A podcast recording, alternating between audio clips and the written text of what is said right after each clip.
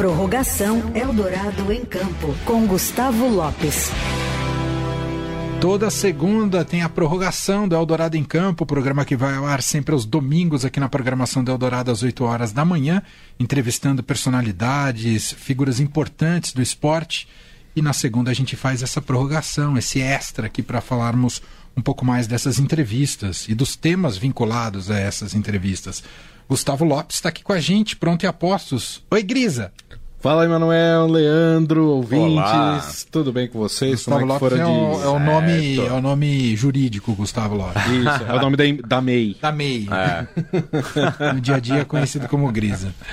Bom, eu achei interessante que nesse domingo foi ao ar uma entrevista que não é alguém do esporte, um atleta, né? Alguém que trabalha na organização do esporte, né, Gustavo? É, exatamente, né? A gente procura sempre conversar, além dos atletas, que é sempre muito bacana, né? De, de, saber da vivência, do início no esporte, né? E também como é que os esportes estão aqui no Brasil, tirando o futebol, né? Que a gente sabe que é a grande, vamos dizer assim, a galinha dos ovos de ouro aqui do, do Brasil. É, mas a gente também quer saber as pessoas que trabalham por trás, as pessoas que são responsáveis é, por melhorar o esporte, trazer tecnologia, trazer estruturas também para o, o esporte. E a gente falou com o André Bandeira, que é o, o country manager da Polar. A Polar é uma das maiores empresas de wearables é, esportivos.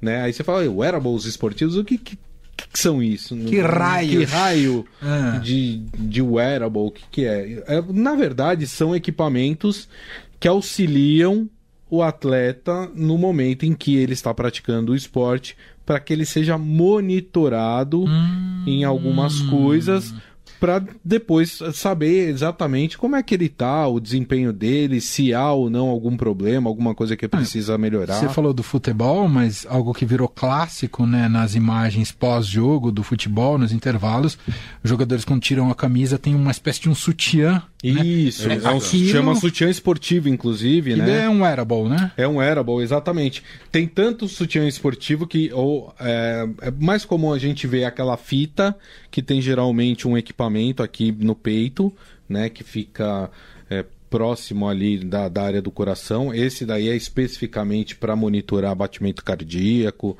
e, e, o rendimento do atleta. Tem alguns clubes, é, é muito comum a gente ver em camisas de futebol aquela protuberância agora na parte de trás, acima do número uhum. da camisa dos jogadores, né? Aquilo lá também é um dispositivo que está ali para fazer o um monitoramento do quanto que o atleta correu, do quanto ele gastou de calorias, é, e tudo isso vai para um computador, vai para uma central, é lido por uma equipe de, de especialistas, seja é, fisiologistas, é, fisioterapeutas, preparadores físicos, os médicos, para saber exatamente como é que deve ser a recuperação daquele atleta, aonde aquele atleta está tendo deficiência durante uma partida. Então, esses equipamentos eles são muito importantes, exatamente para medir. Hoje eles não conseguem medir é, uma totalidade de, de, coisas que são importantes em relação ao atleta. Mas, por exemplo, é, a questão cardíaca, né?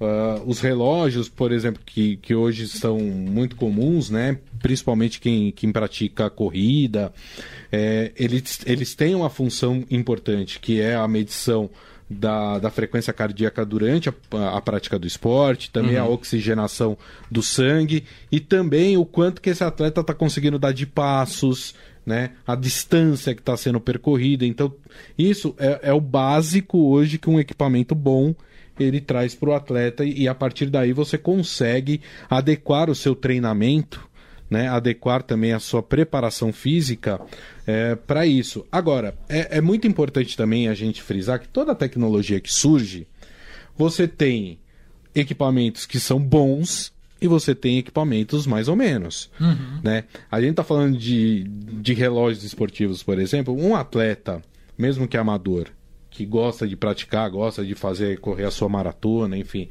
você precisa ter um equipamento é, bom que tenha sensores que sejam capazes de medir aproximadamente o que está acontecendo de fato com você durante a prática de um exercício físico.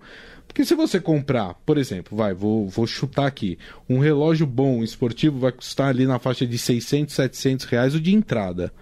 Se você achar um por 100 reais, uhum. talvez ele vai fazer Não a medição cardíaca? Assim. Vai. Vai fazer da oxigenação do sangue? Vai. Mas não vai ser algo tão preciso. Né? E talvez você acabe tendo uma avaliação equivocada, porque esse equipamento não está te dando dados corretos. Né? Então, por isso que é importante também, quem for comprar ou quem for fazer uso desses equipamentos, ir atrás de um equipamento que seja bom, que, que de fato tenha uma empresa por trás que esteja investindo em pesquisa para conseguir melhorar cada vez mais esses sensores e também melhorar cada vez mais esses equipamentos para que eles possam fornecer cada vez mais hum. informações. Né? Uhum. E é muito legal que durante esse papo com o André da, da Polar, ele, ele contou para a gente que eles têm um, um projeto é, a Polar é uma empresa fora do país, é europeia. É dinamarquesa, se eu não me engano. Eu posso estar me equivocando, mas ela é europeia. É, eles têm um projeto em que eles levam os equipamentos para escolas. Então, durante a aula de educação física, os alunos utilizam o equipamento. Oh, fantástico! E olha só que interessante, ele falou que em uma dessas escolas, eles descobriram que um, um dos garotos que estava usando o equipamento estava com um problema de insuficiência cardíaca. Nossa. Então, olha só. É, Antecipou um problema que ante... poderia levar ele à morte, né? Exatamente. Sem saber, Sem saber, exatamente. Então, ali, a partir daqueles dados, é, foi avisado aos pais falando, olha, a gente, através da, do monitoramento, a gente encontrou isso, talvez seja interessante vocês levarem para fazer um investigar, fazer um exame mais apurado. E isso pode acontecer. Eu, e durante o papo a gente até lembrou de alguns casos, né? Quem não lembra daquele caso do Serginho do São Caetano, Sim. né? E nessa época não existia esses monitoramentos não. em tempo real, hum. né? É, talvez, né? A gente não sabe, mas talvez se houvesse um equipamento que estivesse monitorando em tempo real, já tivesse sido avisado que, olha, está tendo alguma alteração ali, e ele fosse retirado de campo para fazer mais exames, né? É... Não, talvez tivesse identificado o problema até anteriormente, anteriormente a isso. também, uhum, entendeu? Tinha um problema cardíaco. Exatamente. Porque uhum. às vezes pode acontecer de você fazer um exame cardíaco em, em é, quando você está sem, sem praticar o exercício e ele pode ser que ele não apareça nenhuma alteração. Pode ser que a alteração só apareça quando a pessoa se submete a algum exercício físico, uhum. né? Que é exatamente o que esses equipamentos fazem, né? Eles vão monitorando ali o que está acontecendo com o seu coração, por exemplo, durante a prática do exercício físico. Eu não sei se vocês abordaram isso, mas o mercado não profissional é maior do que o mercado muito profissional? Maior, muito maior. Né? Muito maior, muito maior. É, você tem, né, por exemplo, eles trabalham tanto com, com equipes profissionais como também a venda particular para aberta. exatamente, uhum. para para os atletas. E assim, é um mercado que está em amplo crescimento, assim, tipo, cresce mais de, de 10, 15% ao ano, uhum. né, a venda desses equipamentos. Por, e eles estão cada vez mais tecnológicos, né? Eu falei aqui, por exemplo, do dos monitores cardíacos, mas a gente tem que lembrar, por exemplo, hoje tem os dispositivos GPS também, que, o que consegue é, dizer é, qual é a, a, distância exata que você está conseguindo percorrer, aonde você está tendo mais dificuldade, se é numa subida, se é numa descida. Então, eles estão ficando mais tecnológicos. É, eles são caros aqui para nós, no Brasil. É, porque, infelizmente, não existe uma ah, produção o, nacional. O básico, tributação mais importação, né? Exatamente. E, e, e no caso, por exemplo, da Polar, os produtos são 100% importados. Sim. Né? Então, assim, aí incide tudo isso que você falou. É, eu é, falei tributação, não. Falei é, tributação tem a ver com importação. Câmbio mais tributação. Câmbio mais, exatamente. Então, quer dizer, por exemplo, quando é, o, o, dólar estava a 3 reais os produtos eram muito mais baratos, né? Hoje, com o dólar a quase 5, é, complica também. Claro. Né? Um, um, pouco, mas é isso. Mas a tendência, e o papo também foi foi por aí, né, é que os equipamentos fiquem cada vez menores e, e, assim, um relógio já é algo menor, mas que o relógio ele seja realmente uma central uhum. de monitoramento de saúde quase que completa, que vai te dar todo um relatório necessário e basicamente você vai chegar no médico e, e quem faz atividade física é, procura muito geralmente médicos especialistas em medicina esportiva e você consegue levar e falar, olha, aqui estão os meus dados da semana, né? Do, do que eu estou praticando. Então é super importante. É legal fazer esse monitoramento, né? Porque através, como a gente até falou, através desse monitoramento, às vezes você consegue até identificar algum problema que esteja acontecendo com você. Uhum.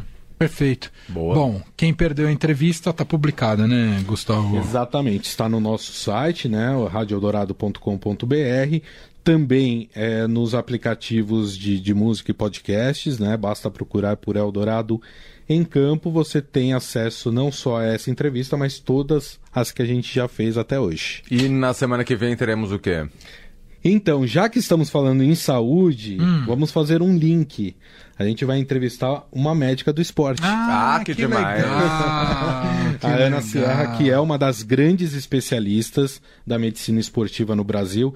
E aí é muito legal, porque a gente vai falar de diversos assuntos, os principais problemas que acontecem com aquele atleta de final de semana, Sim. sabe? Que não, nunca faz um exercício e de repente uhum. resolve correr uma meia maratona, né? Então tudo isso e também até o lado psicológico, né? Né? Porque a gente não pode esquecer tem muita gente que gosta tanto de praticar esporte que quando acontece de ter alguma contusão e ter que ficar longos períodos parados, isso mexe com a cabeça também da pessoa, né?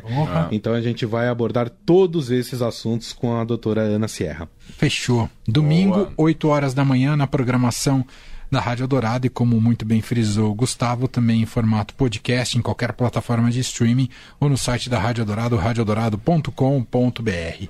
Um abraço, Gustavo. Até semana que vem. Abraço, Valeu. Mané, Leandro, ouvintes, um abraço.